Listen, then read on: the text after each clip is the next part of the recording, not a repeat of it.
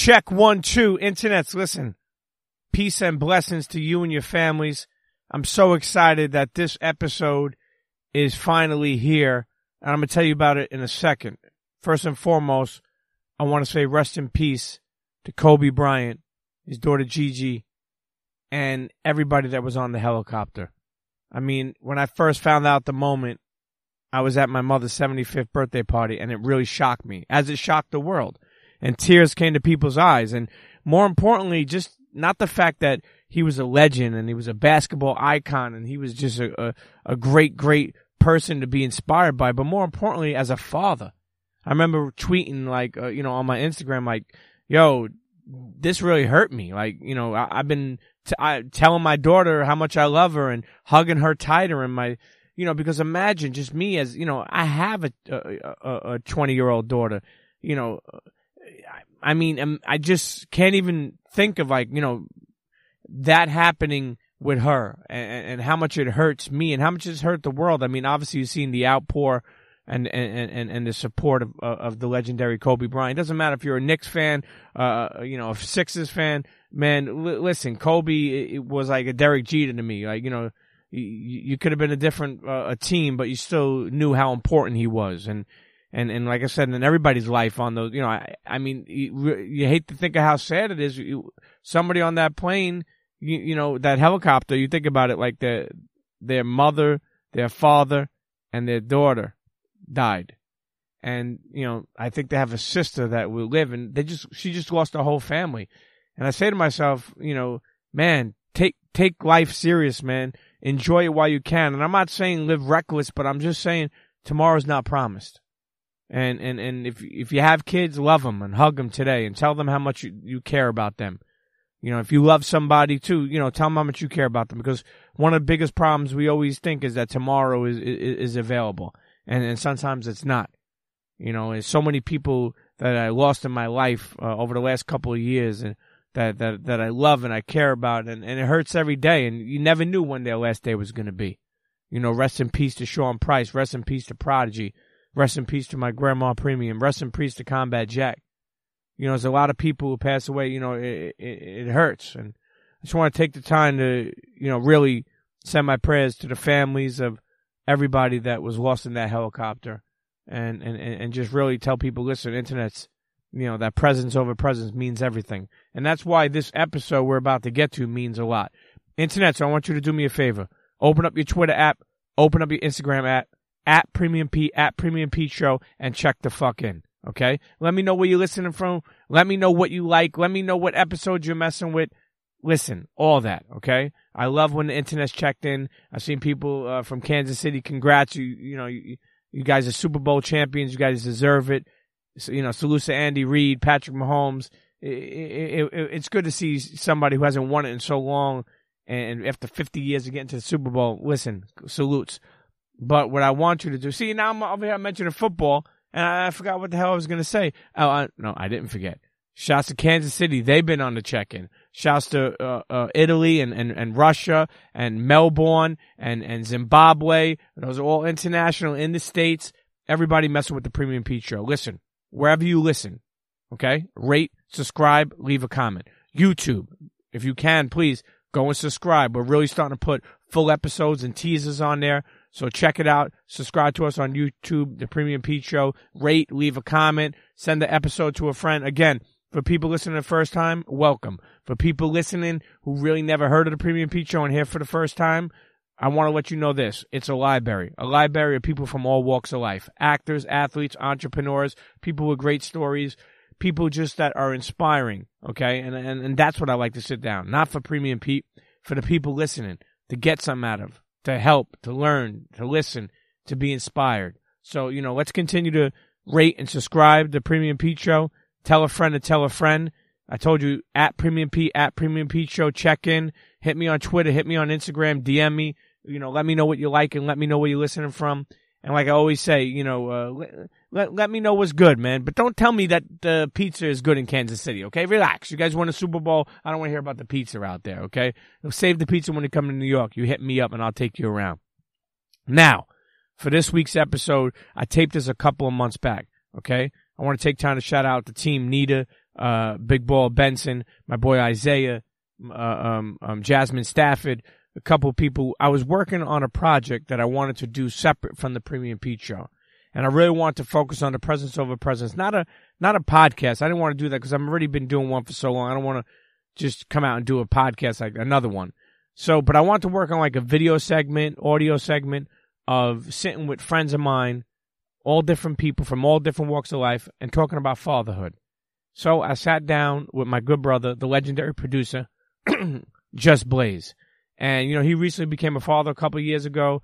And, and, and, and he's been shaking and baking and, and working and, and being a father. And I love seeing people and him and, and, you know, and, and him and his family. Just, it's been really special to see. So we sat down and we spoke about fatherhood and his father and everything else. And, and, and, you know, dealing with being a legendary, iconic producer and being a father at the same time and how to instill values and, and everything. And it was special, man, you know, and I know, you know, Just is such a pure hearted person and you guys know how much I, you know, care about parenting and, you know, I've been, you know, my daughter's 20, uh, well, to be 20. My son's to be five and how important they are. They're my life. They're my hearts. They're the reason. They're the reason I changed my life around.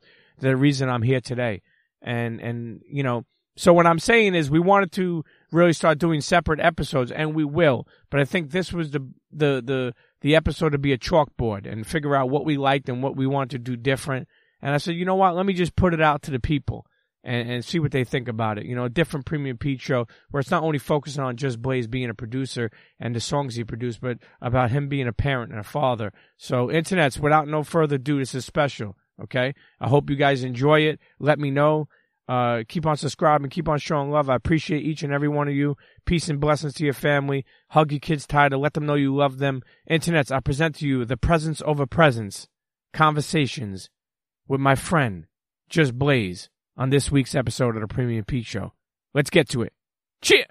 What's up, everybody? This is Just Blaze. You know me for a lot of things, uh, production, engineering, DJing, uh, all around nice guy and shrewd businessman. Um, but today we're going to discuss something a little bit different that I don't talk about too often.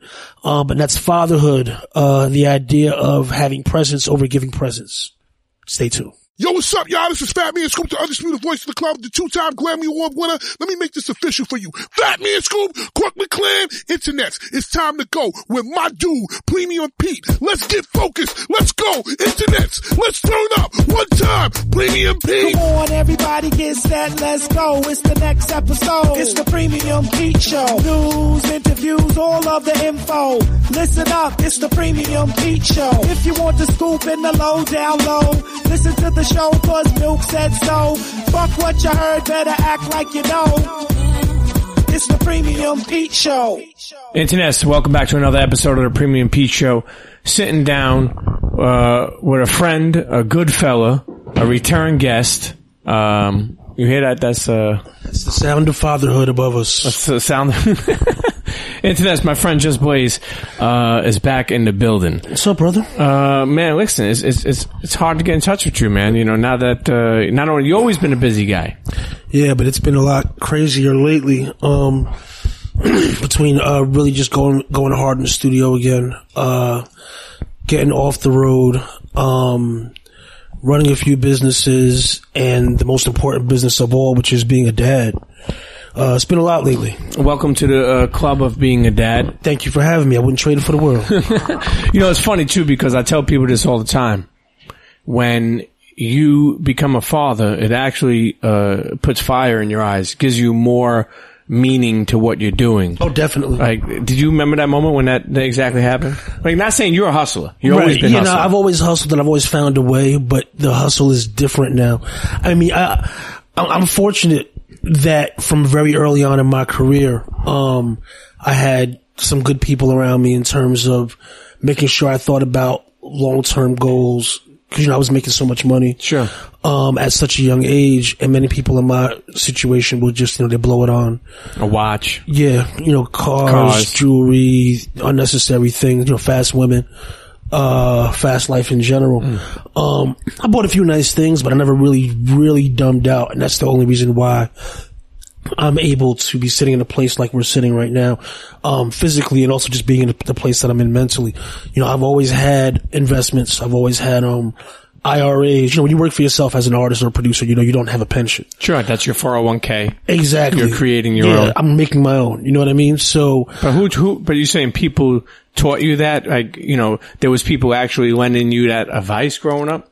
uh, not growing up, but more so like once I started coming into money, you know, um, I mean, I, I, I kind of was, you know, don't get me wrong. I had a good head on my shoulders, but then also, you know, uh, my old manager, uh, Nasa, she was, you know, really good about trying to keep money in check. And then, um, uh, one of my old neighbors when I used to live in the city, when I first, uh, had my first apartment in the city, was a, uh, at the time, a junior financial advisor for Morgan Stanley. So at the time, he was dealing with accounts that were worth 500,000 and up. Damn. I maybe had like 60 grand, you know, in my pocket, but I think he just saw the, the promise of, uh, of, a- of a, you know, uh, of the future for Sure. me. So, you know, he kind of made the exception, you know, took the little bit of money that we had and made it work for us and kind of first got us on the, uh, the path to securing stuff for the future along with a great accountant. And, um, so going back to what you were asking me about fatherhood, I already had that mentality and that mindset. However, um, your long-term goals become intensified. They change. Sure. Um, because at this, you know, from that moment that it really hits you, you know, you realize you're not just doing this for yourself anymore. You know, you're essentially just doing it for the child. Sure. You know what I mean? Um, you know, every generation is supposed to, uh, get better. And, you know, when I, when I trace the steps back, that's definitely the trend. You know, as I think back through my through my family tree, you know, each generation did better, and I'm fortunate enough to be the. Uh, I'm fortunate enough at this point in my life to be um, able to now carry on and make a better way for my next generation. You know what I mean? I remember you speaking about your father, and correct me if I'm wrong. I don't remember him. Was he always there? I don't remember, like, My my parents um split when I was ten, if I'm not mistaken. Never actually got divorced because divorce is expensive. yeah, yeah, it was easy to just to leave. Yeah. Um. So when my pops passed, like my mom's was still legally his wife, and still had to be the one to go to the apartment and Sure, sure. or to the condo rather, and clear, you know, the townhouse and clear stuff out and whatnot, and deal with a lot of the legal ramifications of his uh of his passing. Um. It was when when when they first split. He would come around. He was still, you know, come around on the weekends and whatnot, and then he went through. I, I remember the day, one day that he said he was coming, that he was on his way to get us for the weekend, and he never showed up. And then we just didn't see him or hear from him for a while. And then I remember Christmas, I think of that year, either that year or the following year, he probably just popped up. And, uh, hung out the whole day, and then he came back the next day. And I remember, um, I want to say this was the Christmas that Genesis came out, so I must have been Oh, twelve. Phil Collins? No, Sega Genesis. Oh, Sega Genesis. I, because I remember what I got for Christmas that year. Altered Beast was uh, in the yeah, oh, building? yeah, yeah, the Alter Beast joint. So I, I bring that up because I remember what I got for Christmas, and I remember sitting there playing the game, and he's sitting there watching me and my brother play, and it, just started coming out of him. He just started telling us, you know, well, he started he started out by apologizing for For not being there? for not being around for the past while. But then he'd explain, you know, and my brother was too young to understand this at the time. I was barely old enough to understand it at the time. But he, um, he broke down crying and he was explaining to me, you know, I think my brother might have walked, had, might have left the room or he, maybe he waited until my brother left the room, but he had told me, um, you know, I'm sorry for being gone. Um, I got nervous. I got scared and, uh, I kind of ran away for a bit and I wanted to come back, but I didn't know how. So I just stayed away because it was easier. And, uh, at the time, I, under, I understood the words. Yeah. I didn't necessarily understand the mentality at that time, um, or what they really represented long term. And it really, I think, um, it wasn't until adulthood that I really understood what he was saying. Did you ever, of course, of course, did you ever look, did, did that, did you ever take the moment to think like, did that ever affect you? Like, Um, you know, I, I used to think it didn't. And then I remember sometime in my mid twenties, uh, I, I was going through a tough time personally. And it was the first time that I actually said to myself, I wish my dad was here so I could talk to him Sure. about this. And I think it was because I was, I was going through a rough time personally, you know, in my, in my personal life. And it made me look at the issues that my mom and dad had in a different light. Um, because now you're going through your own issues, Sure. you know, and as, and it's not to say that I didn't, you know, I, I didn't look at either one of them personally different, but now I'm looking at relationships from a different perspective. Of course. So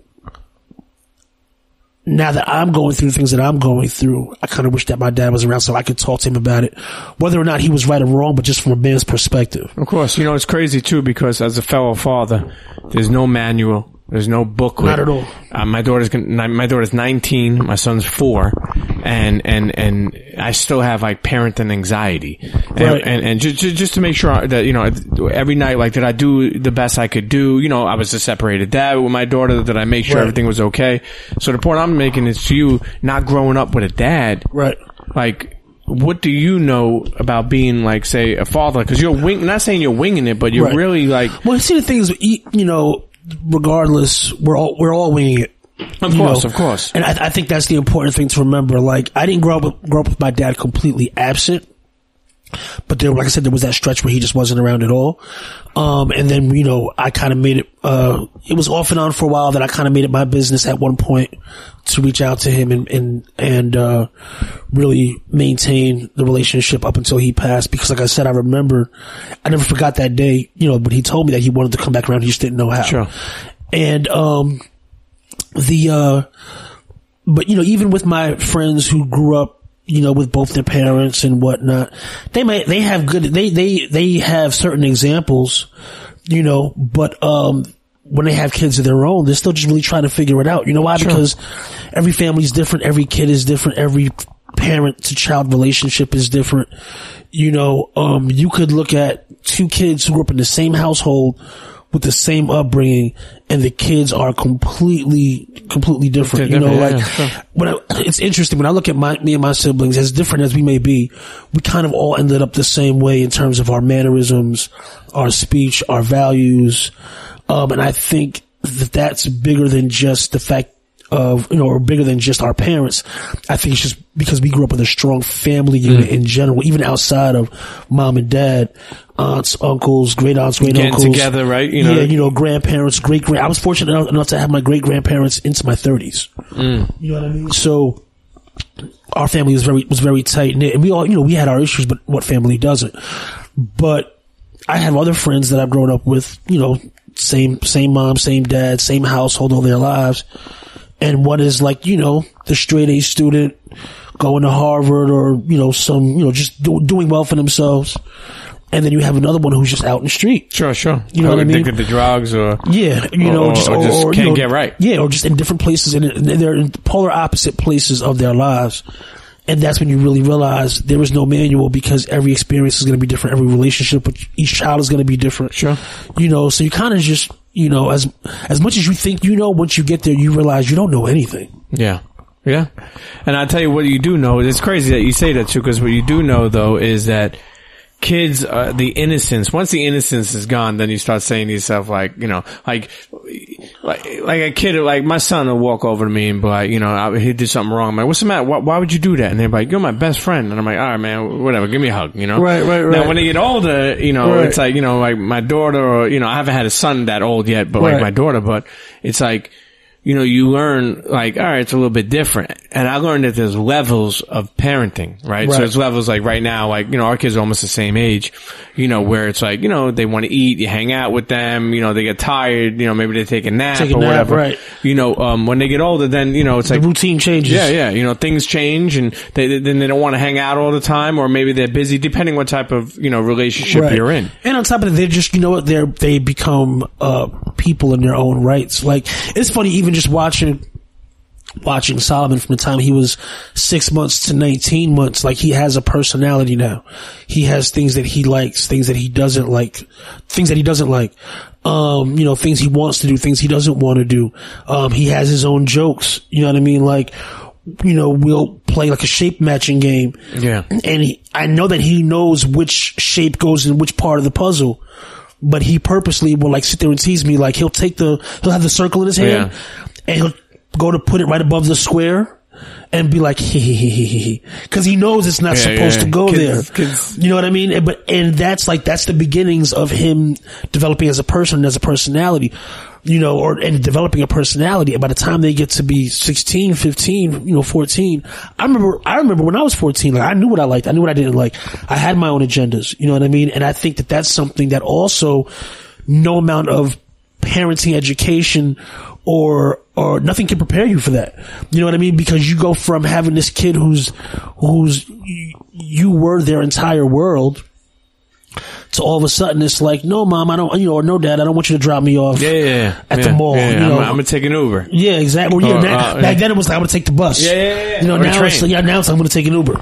You know, uh, a lot of people may know you, especially people watching this for the first time or listening to this. They may know you as, uh, and, and, and we got to give the hats off. We can't as a legendary producer. Thank you. Uh, no, I mean it's not something I'm fucking saying. I mean, look, look at the right, well, catalog. thank you- thank you Check- guys. No, but I'm saying check the Thank fucking. anybody who thinks I might be legendary. Check the catalog, okay? Uh, but more importantly, a lot of people may not even know you as a father Right. right? And and and you know, I'm sure it's you know, it's you you know, you're you're you're sacred of how you push things out. You know what I mean? Like Yeah. you don't want everybody to know everything, but you know, do you again?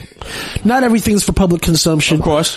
You know, um, and I have mixed feelings about it. Like, you know, my, my son has an Instagram account. You Yep, know, yep, yep. and but it's it's not something Crushing that I, it. Yeah, but it's not something that I really put on full blast. Yeah, of course, It's yeah. you know, it's more so for friends and family to to, to see and the, the And give him, who knows? Maybe uh, well, shoot, he might, you know, he, he can have a modeling career. Yeah, yeah. You know, I actually, when I, it's funny, when I first made the account, um, somebody did reach out from an agency, um, just trying to see if that was something that I was Yeah, interested in. But you know, It's a lot of work, man. Yeah, it You know, I did that with Tristan early in the, uh, you know, my son was uh, early on, and Right. and they were like, you know, uh, can you be in the city in ten minutes? And I'm like, oh man, I can't get I there in 10, 10 minutes. hours Yeah. away. Well, not only that too, but they wouldn't let you know. You know, it's funny. Even speaking of uh, uh, um, Nat Robinson, Mm-hmm. his son um, um, uh, Lincoln got a, an ad with the Gap, Right. And and you know, it's beautiful. It was in stores and everything, but but they Right. didn't let him know i- until the morning of each time. So it's a tough. It's tough. Like Yeah, modeling and, and our, you know, my schedule doesn't allow for that. Just the way my family think, the way things are run, it's just that wouldn't work. You know, because that that's that's a full time job. Like being Sure. a, a mom manager or a dad manager. Yeah, yeah, yeah. You know, that's a full, that's a full time gig. Um, and you got auditions all day, and you know, I kind of, well, like I said, while I wouldn't necessarily totally X that out or, or, or scoff at it, um, there's also something to be said for letting your kid just be a kid Sure. which is why when I forgot that first call, I didn't really jump on it. You know, um, maybe when he's a little bit older and can say this is what something I want to do, then cool. You know, for now it's just like let him be a kid. Sure, there'll know? be plenty more. You know, actually, here's a funny one. I remember when my son, they, I went up for an NFL. It was for NFL Sunday Night Football, Right. And uh, I had no idea. That's all they told you. And we literally, uh, uh, you know, got him all like gave, gave him a nap and got him all Right. like we, we, you know, made sure he was like, And then he had a meltdown when he got there. no, anyway. check this out. And then they asked for him to cry. That's what they wanted. And I'm like, wait, wait. I would have never like gave him his bottle a second Right, ago. right, I would have right. delayed it. I wouldn't have did all these extra things. And literally, we were like, nah, we're not with that. And there were people there like, like at this time, like, "Eh," you know, like, and then he was like, ah, and I was like, nah, man, I'm not Nah, doing that. that's, Like, that's, that's traumatizing. yeah, yeah, I was like, nah, I'm not trying to make him cry because, nah. yeah, I'm so- I mean, maybe for a million dollars. I mean, no, I mean, this is, that's what I'm saying. The money's not a lot. It's No, more of the yeah. opportunity. It's the opportunity and we, we, we did something with Toys R Us. It was like kind of like Babies R Us. We got like 300 or I think 300 bucks or 400 Right. bucks. And the, the ad was like in a, in, in, in a circular. Um, Yeah, see now you know what yeah. that that part of it because because of the type of business that I'm in, because I deal with advertising, because um I'm a businessman in general, I probably wouldn't allow that to happen. Like I I, I don't think I, I don't think I could subject my son to that kind of schedule and intense intensity for that little amount of money because Sure, I sure, know sure. that what he's advertising generates way too much money. So it's like this is going to be a Gap ad and and and you know all the all over the internet and billboards and whatnot, and the kid gets three hundred bucks. Yeah, I mean, or even a thousand bucks, even even two thousand. And that's the thing is, I know how the modeling world works. You know, it's it's just like any other you know form of entertainment. You know, you work for nothing until you're really Yeah. somebody. Then you can write your own price. Yeah. You know, write your own uh you know your own invoice, your own price tag. But that would kill me to know that my son is doing advertising for a multi-billion dollar brand or a billion dollar brand. You know, and you got five hundred. yeah, it just, it just, I, I, you know, I, I, I couldn't do it. Um, Yeah, no, no, for I'd sure. rather just let them hang out in the park. You know, you had asked me earlier about, uh, you know, off camera about, you know, knowing when it was going to happen or when it was going to go down and how it felt. Um, I didn't have the opportunity to prepare. Um, you know, most times, you know, or not most, but I should say many times, you know, you have a due date Sure. and you know you're mentally prepared and blah blah blah. You know, in in Solomon's case, it wasn't that. Um, it was about maybe the due date was maybe two two and a half weeks away. Went for you know just the usual checkup. You know, we're we're older, so at our age, you know, forty and up, you know, or even younger than that, you're considered high risk. Sure, So you, absolutely. you have to go to the doctors more often. Sure. Um, so we went, you know, she got the, uh, the checkup and they were like, um, you know, the things we, we were super prepared in terms of like having hospital bags ready three months early. Everything's already laid out. So when, when it was time to pick up and go, you just literally pick up your bags and go. go to the Head to hospital. the hospital. Yeah, go to the hospital and they're like, uh, or go to the doctor rather. And they're like, the nurse walks out. So I'm thinking, you know, is there a problem? You know, uh, what's going on? Come back in. The doctor comes in. And they're like, okay, so you guys are going to the hospital now. We're like, what? They're like, you're having a baby today. Like, what? They're like, yeah, uh, I guess her water never broke. Um, it just kind of leaked over time, I guess, at, at a certain point. and there was none left. So it was like, you know, you wait any longer, you're risking brain damage to the baby and things of that nature. So it's like, you got to go right now. So there was no time to prepare. There was no time to go home and get the hospital bags. It was leave the doctor, check into the hospital, uh, have the baby, you know, and they were, they tried to induce for maybe like an hour. They tried it like once, so like an hour. And after that, it was like, all right, yeah, C-section time. So I kind of had this picture in my head, you know, thinking that, all right, you know, you have an idea in your head of how it's going to play out. Sure. And then all of a sudden it's like, yeah, throw all, just like the rest of parenting, throw all that Throw out, the, out window. the window. Yeah. Um, and went in and that this was maybe like, got to the hospital by four, by a little bit after eight o'clock. Um, you know, I think it might have been 818 maybe, I forget, uh, you know, he, he was out. And, uh, I guess, I didn't know this is a thing, but I guess like with, with, um, C-sections, you're, you know, they, they hide it from everybody, like in terms like, like, I wasn't supposed to see anything, Mm-hmm. but when they asked me to come cut the umbilical cord, they forgot to cover things Okay, up. okay, okay, yeah. So I just happened to turn around and just saw all the guts and everything Oh my hanging God. out. And I guess apparently a lot of, uh, a lot of dads faint or pass out when they see that. That's why they don't let any, they don't, that's why they don't let the, the, uh, the fathers see that. Yeah. And not only C-section, I'm sure even just, give, just, yeah, giving the birth. yeah, I don't sit in the front. I sat in, I sat, sat on the back? because I see the head come out. I just never wanted to look in the front. Right, right, I just right. feel like I'll never look at it the same, You, man. you won't, you won't, you won't. But yeah, so I, I just, I'm, I'm just, I'm just, it's like watching, you know what? I, I watch a lot of horror movies. Sure, sure. I know you're a big horror movie fan. It didn't really phase me like that. I don't know if that's a good thing or a bad thing. I just kind of was like, oh, all right, where's the scissors? But uh, when you cut that umbilical cord, Mm-hmm. was it was it weird? Was it because I you know I It remember was just yeah, weird because it was like I'm cutting flesh. Yeah, You know what I mean? Um, and they make it like, do you want to cut the umbilical? They make it like it's I mean, like no, this like for normal me, like For me, it wasn't even a question. It's like I'm gonna do yeah, it. of course, of course. But it was at the, at the same time, I'm just nervous about like not cutting it too long, too short. You know, like I don't want to cut it the wrong way. Then it looks like he has two penises. you know, um, I, I remember a kid in uh, grammar school who whose umbilical cord got cut the wrong way, Wow. And I, he had come from another country. I guess maybe they just, you know, their, their standards were different. So his umbilical cord was like, I mean, his belly button stuck out. Like, mm, it was like three mm. or four inches. Damn. So it was like he had a dick on his stomach. it was really oh strange. Oh my god. Um, but yeah, so I, I, I, and I, I swear to God, when I was cutting his umbilical cord, I thought of that kid. Mm. And I was like, let me not mess this up. Let me let me do it right. Yeah. Okay, let's take a quick break and give a big shout out to our sponsor for this week's episode, the good folks at Bevel. Internets, if you never heard of Bevel, let me put you on.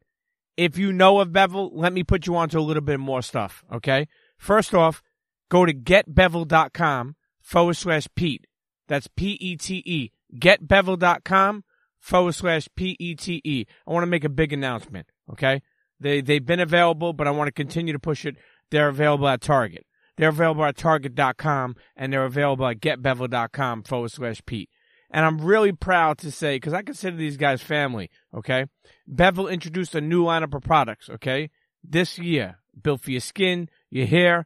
Let me put you on. That includes body, hair, skin, and beard products. They got a deodorant, they got a bar soap, they got a body wash, they still got the shaver, they still got the trimmer. Okay, I've been telling you about them for a while. Bevel has really upped the game. We sat down with Tristan Walker uh, uh, a couple months ago for a great episode. A super entrepreneur, super inspiring person that keeps on making products that that not only that not only are just game changes, but really are just helping skin, helping product, helping beauty products, and have really changed the game. Again, internets, listen, okay? People all the time tell me, Premium Pete, man, I mess with you. So I keep on saying this. It's like, yo, how can I support you? When we have sponsors on this show, show up and show out. Go to getbevel.com forward slash P-E-T-E or go to Target, go in store, grab Bevel, or go to target.com and support them. Show them love. Internets. Now let's get back to the show. Chea. You know, um, have you had a dad moment yet? Like where you're like, My, my entire life is one big dad moment. But what, what are you referring to? with, with, with Solomon, with your son, like had a moment where it's like, I don't know, maybe with, you know, a diaper, you know, you got shit on your hand, or were you like, fuck, man, or you pissed the pants, and No, I've, I mean, I, I've, I cleaned up my fair share of diaper blowouts, but like, what I haven't experienced is like, I saw, not that I, I, I, I had a video saved to my phone from like a couple of years back, and I'd forgotten about it. It's like Freddie Gibbs holding his kid on his, uh, on his shoulders. yeah, yeah, yeah. And as he's talking, the kid just vomits all over his head. like, I haven't had anything like that. You know, um, Yeah, we had, I had, I had one, uh, on a plane where he threw up all over me. ooh. Yeah, and, the, and and then we were in the back, and people were bug. And you know, when you throw up on a plane, it's like almost like a, a, a like a yawn, like a reaction. Yeah, know? yeah, yeah. And Yeah, I never had anything like that. I think the he peed on. He only even peed on me once. But that's because it only took one time for it to happen for me to develop a technique to make sure it didn't happen again. Because it normally would happen during a diaper change. yeah, So I used to like hold him in a way where I had a second diaper in my hand. Mm. So as I was taking one diaper off, I'm using the second one as a shield. Mm. So in case it ever happened again, real just- superhero shit. yeah, exactly. Like Some an Iron Man. It was like yeah, yeah. deflected back onto him and then just cleaned that up. So I only got peed on once. I, I got lucky in that regard. You know, so I mean, hey, Solomon is how, how old? He's nineteen months. Yes, Maybe- 19 months. You, have you had a moment, uh, like a moment yet where, um, it really, like, again, we already spoke about being a father. Right. You know, becoming a father. You know, your father, right? But have you had a moment yet where it really sunk in where, about you being a father, like, with him, you know? Um, probably the first time that I had to take care of him for a stretch by myself. Feed him? No, everything. Like for like days at a time. Did like, you make them? like, what did you make them? just baby food or? Nah, you know, like, um, my wife is pretty good. You know, she's OCD, so Yeah, yeah. Which is a good thing with a kid. yeah, so like meals are planned a week in advance and they're laid out in the refrigerator and He had salmon one day, yeah, like that's all. teriyaki chicken the next. You know, like so. I've had him by myself, I think, for three three stretches now. We're actually on the third stretch now. Mm. The first time things were very much laid out, um, outfits for the day, Sure, you know, Socks, underwear. yeah, like, and I, I, kind of was like, yo, like, just make sure the food is good, Mm. you know, like, cause that's kind of your lane, you know, like, in terms of, you know, everything else, like, you know, I'll deal with it. Like, you could be using your time better than making my life easier you know, or attempting to make my life easier. You know what I mean? Cause you're a busy person as well. sure. So do what you gotta do and make sure his food or like that the breast milk stuff is laid out. Um, you know, and labeled and whatnot. I'll handle everything else. So the first time around, I, everything was done for me.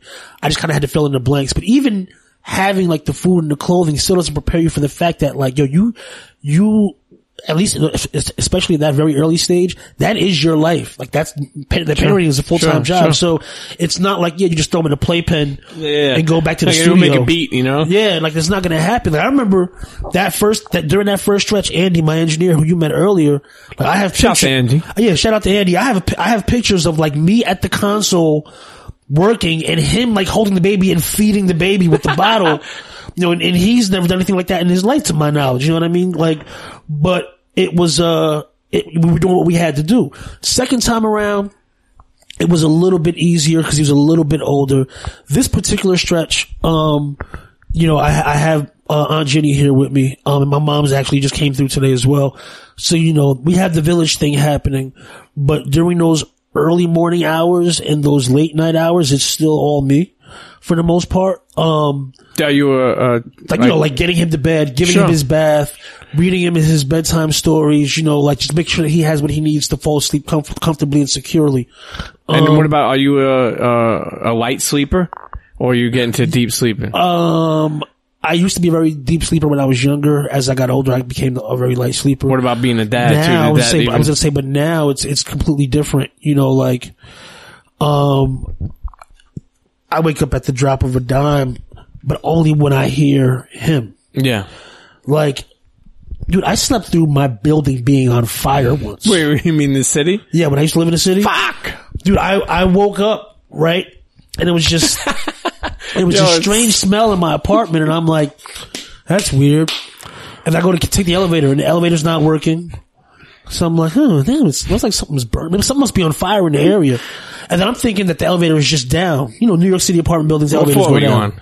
Six. Okay. So I take, the, I go down to the six steps and the smell's getting stronger. I get to the, to the lobby, it's burnt out. Mm.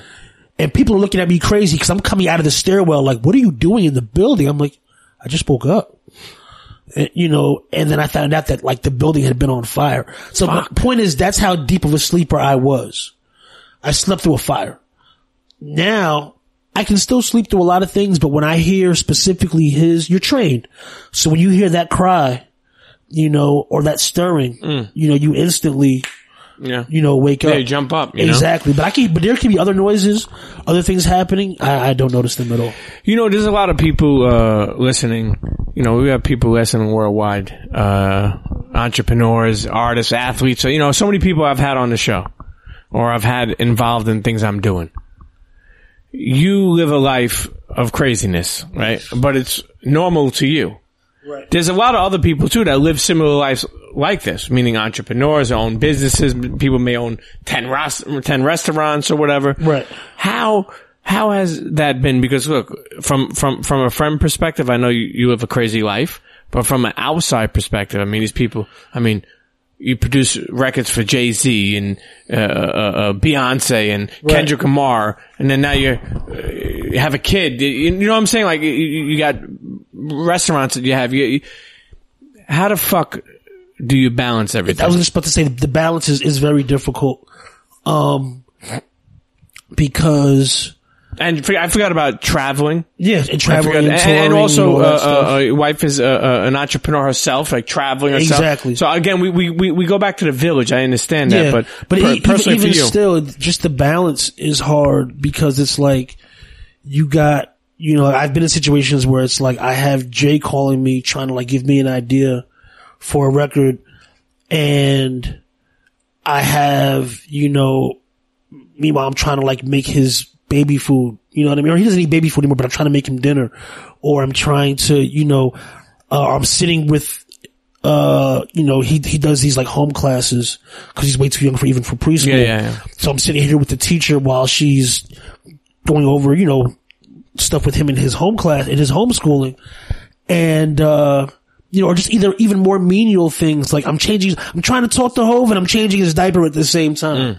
You know, um, Fatherhood. Yeah, like uh, it's funny enough. Like I was just dealing with this last night with this Ross record I'm doing right now. Like Ross is sounds crazy. Ross is yeah, thank you. Ross is um uh A and R is texting me and we're going back and forth and at the same time like I'm he's trying to call me but I can't talk to him because I'm trying to get the kid to sleep. But like this record has to go to mastering in the morning. So it's like the record has to go to mastering in the morning and I and this is how I make my living and how I provide the roof over my son's head, but I need to get him to sleep so that I can get back to work Get on this work, record. You know, it's a, it's a tough balance. Like, like you said, there's no manual. Um, and it really is a full-time job. Like the one thing I, I, I say a lot, I could never imagine being a single parent with limited Resources, even if, yeah. yeah. even if you were, even if you were a rich single parent, you know what I mean? Like- you would need you would need a village. You would Yeah. need and, and and that's the one thing that um I am so used to, you know, how how I operate. And your family is similar to mine as Right. far as like, you know, like if somebody farts, there's 30 people over the house. If somebody gets promoted, there's a cake and 20 people over the house. And I think that's important for kids to see. Let me tell you something. When my daughter, uh, um, you know, I've been a separated dad since she was two years old. It was Right. very hard. I don't, I don't suggest it for anybody. I'm not the biggest fan of separated dads. Meaning, it wasn't the easiest life. Like I'll explain to you. If Solomon is older, he comes down here and he says, "Hey, Dad, let's go uh, throw your bike." Yo, I'll do it tomorrow. We'll do it tomorrow. When you were separate, when, I only had th- those moments with her, Right. You know, and it maybe next weekend, Right. you know. So it, to it- do it tomorrow, not do it tomorrow, it might be we'll do it next weekend. yeah, and then and then, you know it, it wasn't the easiest thing, but the, the the the point I was making is that I was making a point. Um, I my fa- I would always bring her around my family because there was always something going on. There was times I was like, oh, I picked her up. I was like, I don't know where to go. Right. I was a separated What- what dad. even yeah? I mean, I went to the park and stuff like that. You and go like, to I Chuck just- E. Cheese, but I then mean, what? But then, yeah, that's what I'm Yeah. saying. My family always had. Oh, well, uh, ma, you know, I remember I called my sister. She's like, "Oh yeah, come over. We, we, we're going to the Staten Island Zoo." I was like, uh, "What? I'll be Right. right, there." You know what I Right, mean? I would right. love some, you know, and I think you have that as well. And I think that's something that people should. I'm not saying uh, some people don't have that, but Right. but it doesn't I- have right- to only be family. Right. Well, the, the point is, I think we're just folks like you and I are just fortunate to be able to have that. And shout out to the Sure. people who don't and still find a way to make it work. You know what I mean? Sure. Um, because I know for a fact, like like I said, my parents separated when I was young. My, they, you know, my parents they, they, they had three kids. There was three of us, and if it wasn't for like as I get older, I realize how clutch and how key the rest of the family was. Not that I didn't know this growing up, but you look at it from a different perspective when you're older and you're in that parent situation yourself. Because like, like for example, like my mom at the time, she was a high school teacher. So, you know, school, she's out of school at three, but then she's working until, until at least five or 5.30 Sure. you know, so she would, we would have to be in daycare after, after school care until she got out. Sometimes she couldn't make it. So then my great grandfather would have to come pick us up. Um, and we would stay at his house or stay at my great grandparents' house was- yeah. until she got out of work. Then she went, uh, because, you know, she wanted to uh, step her game up. She went and got her master's degree. Mm-hmm. Uh, I think it was her master's, uh, yeah. So then she, um, she was doing school at night after working all day you know, and then going to school at night. So sometimes she might be able, even be able to get to us until eight, eight thirty at night, you know, um, and that, you know, my, in that case, like my great, great, my great grandparents were clutch.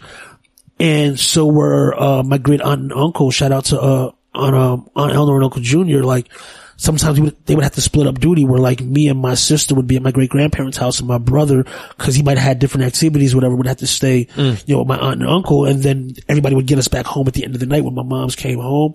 Um, same with Aunt Jenny. You know what I mean? Like it, my mother definitely would not have been able to pull that off on her own. And even the amount that she did pull off on her own financially, like knowing what those numbers were like and knowing that she was living off of a teacher's salary in the eighties, um, which was like the worst, Sure, you know, sure. one of the worst periods in education.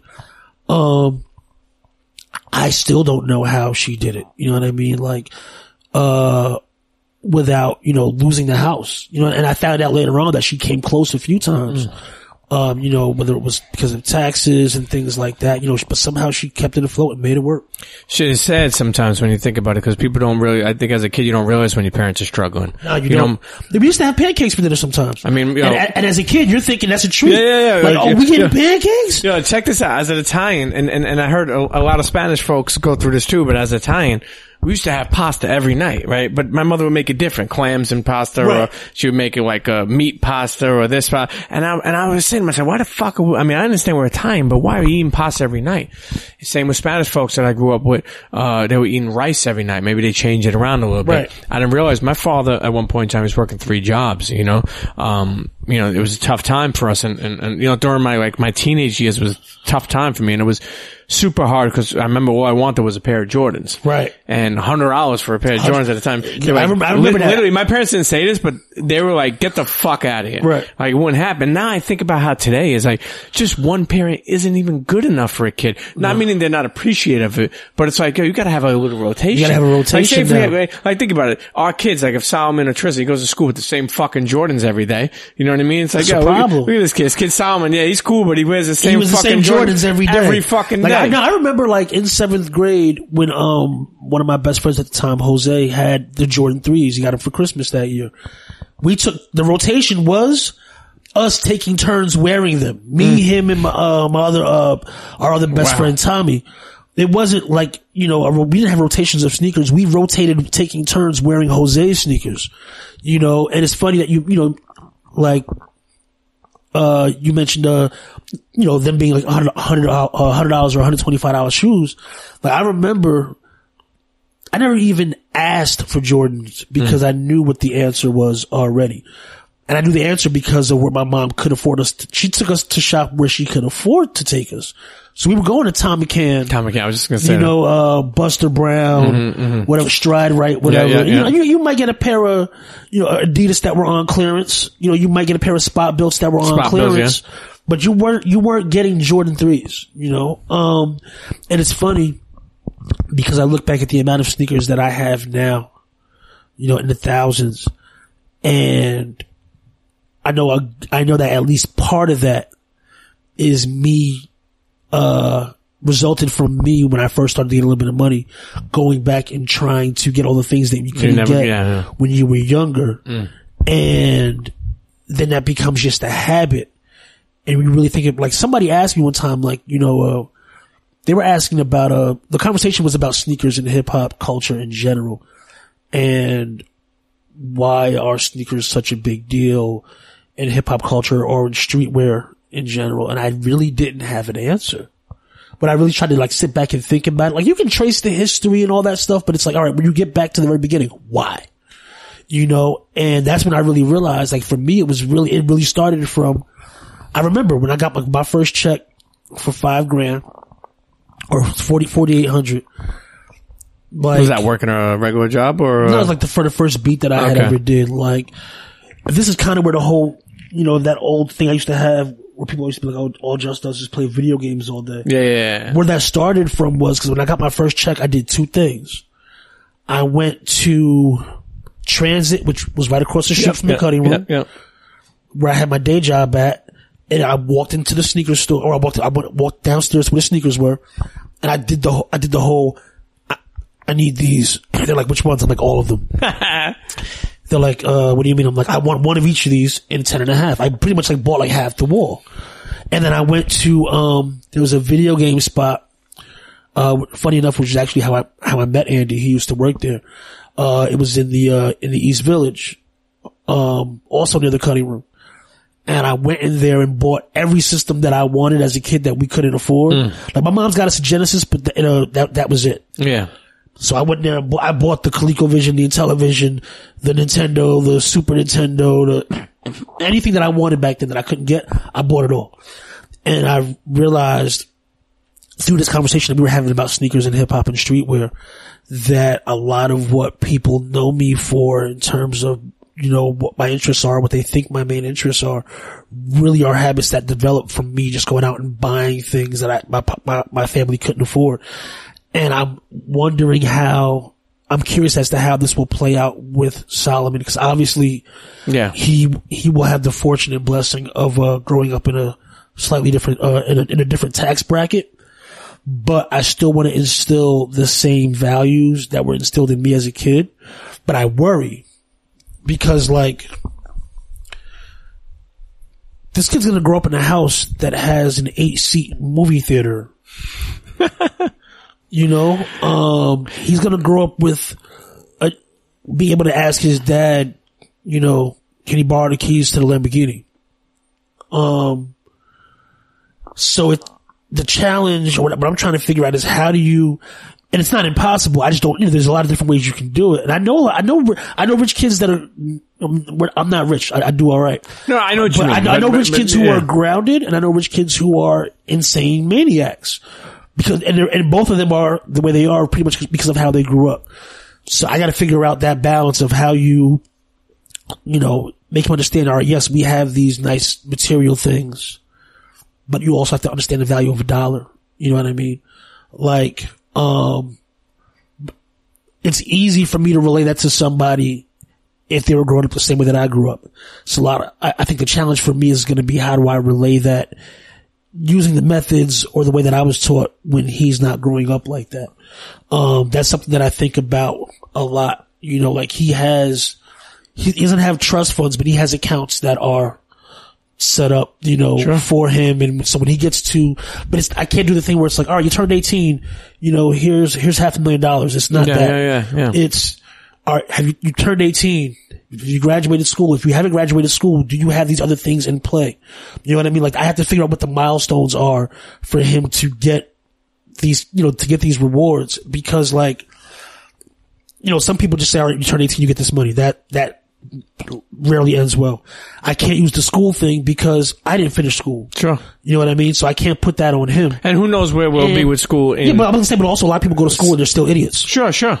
You know, or, don't know what they want to do. Yeah, I I know idiots that have graduated from Yale. Mm. So that's not a good benchmark either. So I had to think about, think about it in terms of milestones, you know, and, you know, things that, um, aren't quantifiable, but somehow still tangible to say, okay, you know, you had this in play. I would support, I, I I would like him to build his own thing the same way that we did. Um, and provide him with some resources to do that. Um, but it has to be based on something. Like if you, and it has to be something that may take place when I'm not here. Mm, You know what I mean? Like if I'm, if I'm still here, then I can just look at what he has going on and say, okay, you know what, you've earned this 50 grand. You know, that I've been holding on to Sure, for you. sure. Or you've earned this 100 grand that I've been holding on to for you. If I'm not here, that's somebody else's job. I gotta put that in somebody else's hands. You know, it's uh, special that you think about that because think about it. Most people just, you know, could be snobby about it. You know, it is what it is. And, Right. you know, it- the fact that you're thinking about it, like even somebody like me, like I'm not, uh, bracketly there, but I understand what the fuck you're saying. You know what I'm saying? Like, Right. it's like, it's something to think about. It's not just something just like, oh, you got money here, go take the Lamborghini here, this, and live life. You gotta be strategic about it because you also want to make sure people don't get, uh, very super spoiled. You know what I mean? Like the way you're putting it is like, you know, it, it's smart and, and, and it's, it's, it's good to hear. I think people, you know, could learn a lot from that too. Yeah, you know, like I said, it's it's a. I'm I'm just happy that I'm fortunate enough to have that be an issue. You know what I mean? Um, and I think that's also uh part of the benefit of having a child at uh you know having my first child at a bit of an older age. You approach it a little bit differently. Yeah. Yeah. You know, um, Did you do that on uh, purpose or you just, Well, life just was busy? both. Meaning, yeah. You know what I mean? I wasn't gonna just have random kids. You know, And, um, and, and it's crazy because and my life just worked out the way that it did. think about how crazy your life was Yeah. 10, 15 Well, I think ago. about that, like, you know, Could have happened. like, what would I have done if I'd had a kid, like, in that? I mean, don't get me wrong. I, I, we would have made it work and it would have been, you know, it it would have been, it would have been fine. But if I'd had a kid, say, like, in the mid 2000s, like, I do wonder what that would have been like because I was a, pretty much had the same values, but I was a different person. Um, and, I- and at the same time, I was also run, part of the reason I was so crazy back then in terms of running around. Not that I'm not crazy now, but I was moving and shaking so much because I was trying to establish my career, Sure. you know, um, and get, get my foothold, you know, from the, from the early 2000s all the way to like the end of the two, you know, around 2010 ish. I would say like I was probably in scramble mode from like 99 to 2000, 2003 or 4ish. I was in heavy scramble mode. And then from there it was kind of ride out, make the right choices and get on the right records. So things were, I didn't have to work as much. I was working smarter instead of harder. But even still, that's when you start to work smarter, that actually makes you a little bit busier. because you're doing less of the wrong things, but you're, you're doing a lot more of the right things. Yeah. So that was, I, I just, I can't imagine what that would have, uh, would have been like. Um, had I did have a kid back then, I probably would not have been able to afford some, or not afford, but, um, create some of the opportunities that I created for myself. You know, I, I know some producers whose lives, you know, kind of got, I don't want to say their lives got ruined because they had kids, because kids are the greatest blessing, but their, their careers mm-hmm, mm-hmm. got ruined mm-hmm. because they had kids and they didn't manage having the kids the right way. Copy. You know what I mean? So it wasn't like, you know, you, not that you, not that you can't have kids and have a career, but if you can't handle the change that comes along with that, Sure. or if you have kids under bad circumstances, Sure. you know what I mean? Like not the right woman, not the right Sure, sure. Things relationship. get crazy. Um, you know, I, I actually, I would, I would, what I would say, let me rephrase that. Producers who whose careers never took off or tanked because they had kids, didn't know how to manage, uh, having kids because they had them with the wrong woman or with the wrong, with the wrong, with the wrong partner. You know what I mean? Um, and that's the thing I think, uh, the partnership is, is really, at any age, is really what makes it, you know, what's, what makes it work. It's especially what makes it work in this case. You know, uh, as we wind this down, you know, you heard me always say presence over presence. Definitely. You know, um, and you know what? You, I always say that the greatest gift you could ever give your kid is is, is your presence. Yeah, Is. You know, just being there. Uh, you know, I- like I always use I always use this for example too. But uh, me and Combat and rest in peace. We sat down with uh, Lil Boosie, and he just had came home, and I was like, you know, talking about his kids because he has a lot of kids, and and he's like, ah, my kids had iPads, they had Apple Watches, and I was like, but they didn't have, have you. you. And when I said that, he was like, yeah, you're right. For a second, you know, sometimes when we live in a world where it's like you got money, you fan, you just say like, give nah, the they good. You give the kids everything they want materially, but you're not giving them much personally. And um, going back to um, something that we briefly touched on, most of the kids that I knew who grew who grew up, like who had not my friend Jose that we talked we spoke about, but other kids from from around that same era who did have the Jordan rotation, who didn't know anything about DJing, but had turntable had uh, the freshest turntables and, and had the Jazzy Jeff Sure. mixer and and and rec, you know and every record that was hot at the time, you know at a very young age. Um, you know most of those kids who had a lot materially ended up not having much in life later on. Um, and I'm actually just thinking about that now as, you know, as we're having this conversation. I never really thought about it from this perspective, but almost every kid that I knew, not rich, cause I didn't grow up around with any, I didn't, I didn't know any rich people growing up, but the kids whose parents just showered their kids with stuff, most of them did not do too well for themselves when they, you know, became, um, adults or even adolescents, really. There, a lot of them were the first ones to get in trouble. And you know, a lot of times in life, not always, but a lot of times you get in trouble at an early age. Um, it puts you on a certain path. Yeah, sure. You, you make a choice that could fuck you up 10 years from now, you Yeah. know? Um, it's crazy. That's why you always got to be on point, man. Keep your head on a swivel, um, and, and, and really be smart, you know? Um, you know, like we said with presence over presence and, you know, obviously, you know, sometimes you could have presence with presence. I always tell people this because some people are like, ah, you got to buy a gift. I'm like, okay, so you buy a football, but then go outside and play with them. You know Right, what I exactly. mean? Like, you, you You, know, to have him outside yeah. playing, playing, playing catch by, himself. Yeah, yeah, You know, so so I think that's important. You know, if your son grew up and he wanted to be a producer, would you would you support that? Yeah, he listen. He can. No, some people some people say they Yeah. don't want their Nah, he can do whatever it is that he wants as long as he's good at it. Um, you know, I you know as long as he's good at it and he's happy and he's healthy. You know what I mean? Are like, you gonna put a couple of bars on uh, his uh, song? Yeah, but you know, the thing people remember it just just could have became you know an artist. You know what I mean? I don't mean I mean you are an artist, but yeah, meaning not not in that sense Not- though. Yeah, I, that was that was actually the initial goal. Like me and my brother, you know, you remember like in the era that I grew up in, you didn't do one thing, you did all of it. So you know, you wrote graffiti, yep you yep danced, Sure, you, break dance, uh, yep, you uh, DJ'd, you know, you rhymed, you did you did everything or as much of it as you could. So as we got older, we realized, you know, he was a. I wrote good rhymes. I didn't rap well. Mm-hmm. Um, we both, you know, I was a good DJ and a, and a good producer. His production was okay. Mine was, was better, but his rhymes were better. Mm-hmm. Our DJing over the years kind of became equal. He's definitely now a better DJ than I am for sure.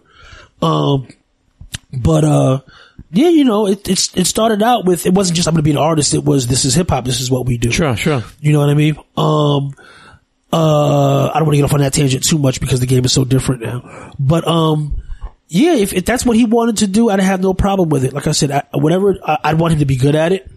Um, I want him, you know, to be honest with himself because I want to be honest with him about it. As long, but as long, ultimately, whatever he wants to do, as long as he's happy and healthy, you know, I, I want to nurture that. That's what I already do. You know what Yeah. I mean? Like, Yeah, of course. He, uh, if you go up to his little playroom area, he has an 808 and, uh, and a 303 in there. So some people, they're like, oh, you got him, you know, For those who listening who don't know Oh, or watching, the 808 is a legendary drum machine. The 303 is a, is a legendary, uh, already set to go. machine. But but what's bugged out is people see that and they think it's the typical, you know, oh the dad's a football player, so he buys his Yeah, kid a exactly, football. exactly. It's like no, you don't know. The first time in this very room, I don't know if you ever saw this video. In this very room, those Rane turntables that are over there. When Rane first sent them to me, I had them set up on the floor because I didn't have a stand for them yet. Mm. His first time ever seeing turntables. He crawled over to them. He wasn't even walking yet. He was six months old. He crawled over to them. Now, mind you, the mixer has a zillion lights on it. Sure. Touch screens. The turntables have a bunch of lights on them. The first thing he did was go to the platter and start spinning the platter. So, Classic. and I'm just sitting there like, you know, people are like, oh, he learned it from watching you. I'm like, watching me where? Yeah, he's in the club with you. Yeah, you think he's in a club or like, you think I'm GQ from Juice, like practicing in my house? Where would he have ever seen this? So that kind of, you know, it, it kind of bugged me out. And then, um, you know, we have the record room upstairs that has a turntable on the wall and he would love to just sit there and watch the record spin as I would play them. And the first time that, you know, he came into the studio, the first thing he did was he dove out of his mom's arms and like tr- and like right towards the turntable. I'm sorry, towards the keyboard, and started trying to play the keys. And actually, I'm, jumping ahead. The very first thing we saw when he, he was maybe three or four months old, my aunt, Aunt Ginny sent me a video of him playing the piano on an iPad. Not really playing, but he's banging Mm. Yeah, on the sure, keys. sure. But the ill thing was is that he was only touching the keys. He wasn't touching anything else that was on the screen. So I'm like, wow, that's kind of bugged out that he even knows what part of the screen to hit to get the sound. Then he did the thing with the turntables. Then he started watching the record spin on the wall. And then he did the thing in the studio where he was every time he would come in, he would dive for the turntable, I mean, dive for the uh, for the keyboard. And whenever we would pull him away from it, you know, we let him play with it for a little while. Then we would pull him away because it was time to leave, he would start crying, like having. This kid doesn't really have tantrums. He would have full on meltdowns. So, um, I remembered at one point because he kept having these meltdowns that Roland makes these miniature 808s and 303s and these other little modules and they're battery powered and they have speakers in them, but they're full on replications of the original machines just in a smaller package. So I'm like, wait a minute, they're small, they have speakers and they have batteries and Roland had sent me a bunch of them. So I sent a, I, I remember that, that I, I had them, you know, in, in the, in a closet in the studio, pulled them out of the closet and on his first birthday, I set them up for him in the, in the family room upstairs. I'm gonna send you the video so you can add it to this. Yeah, yeah, this video, part, yeah. Because I don't think I'd ever seen that much joy in his face Mm. up until that point. This was on his, yeah, was on his, this was right before his first birthday. I'd never seen him get that, with that much joy in his face off of a toy or something like that. Like he's sitting there clapping, smiling, laughing. So, that's what he was gravitating towards at that time. You know, um, he used to like to bang on his, he had like a fake plastic drum set. This drum set back here that's behind us, that's his. That's not mine. You know, like, as much as he was banging on the plastic drum set, I said, alright. Um, got, you know, Questlove sent over the, uh, the, the kid's pocket kit. He's a little too, he's a little too small for it still, but whenever he comes down here, the first thing he does is he goes for the sticks and he bangs on it. So my thing is like, That's Questlove. Questlove has his own drum set. yeah, Ludwig. Okay. He partnered with Ludwig. Okay, so it's nice. a drum set specifically designed for I think kids starting from eight years old and up.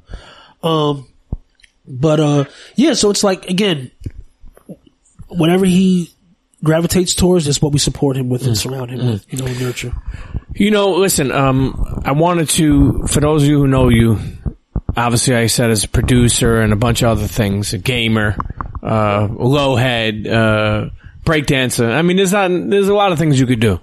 I wanted to really focus on doing something. I want to kick this off, uh, you know, on parenting, on, on, on how, how important it is and how special it is. And, and really, to be honest with you, the reason why I wanted to have this conversation, I mean, I have a, an episode way back with you if people want to learn more that don't know about you and they could just go Google or Well, watch YouTube. say, you know, I, I, part of the reason why I scaled back on press so much is because at a certain point, I've been doing this for almost, next year will be 20 years. God damn. No, I'm sorry, this year makes 20 years. Okay.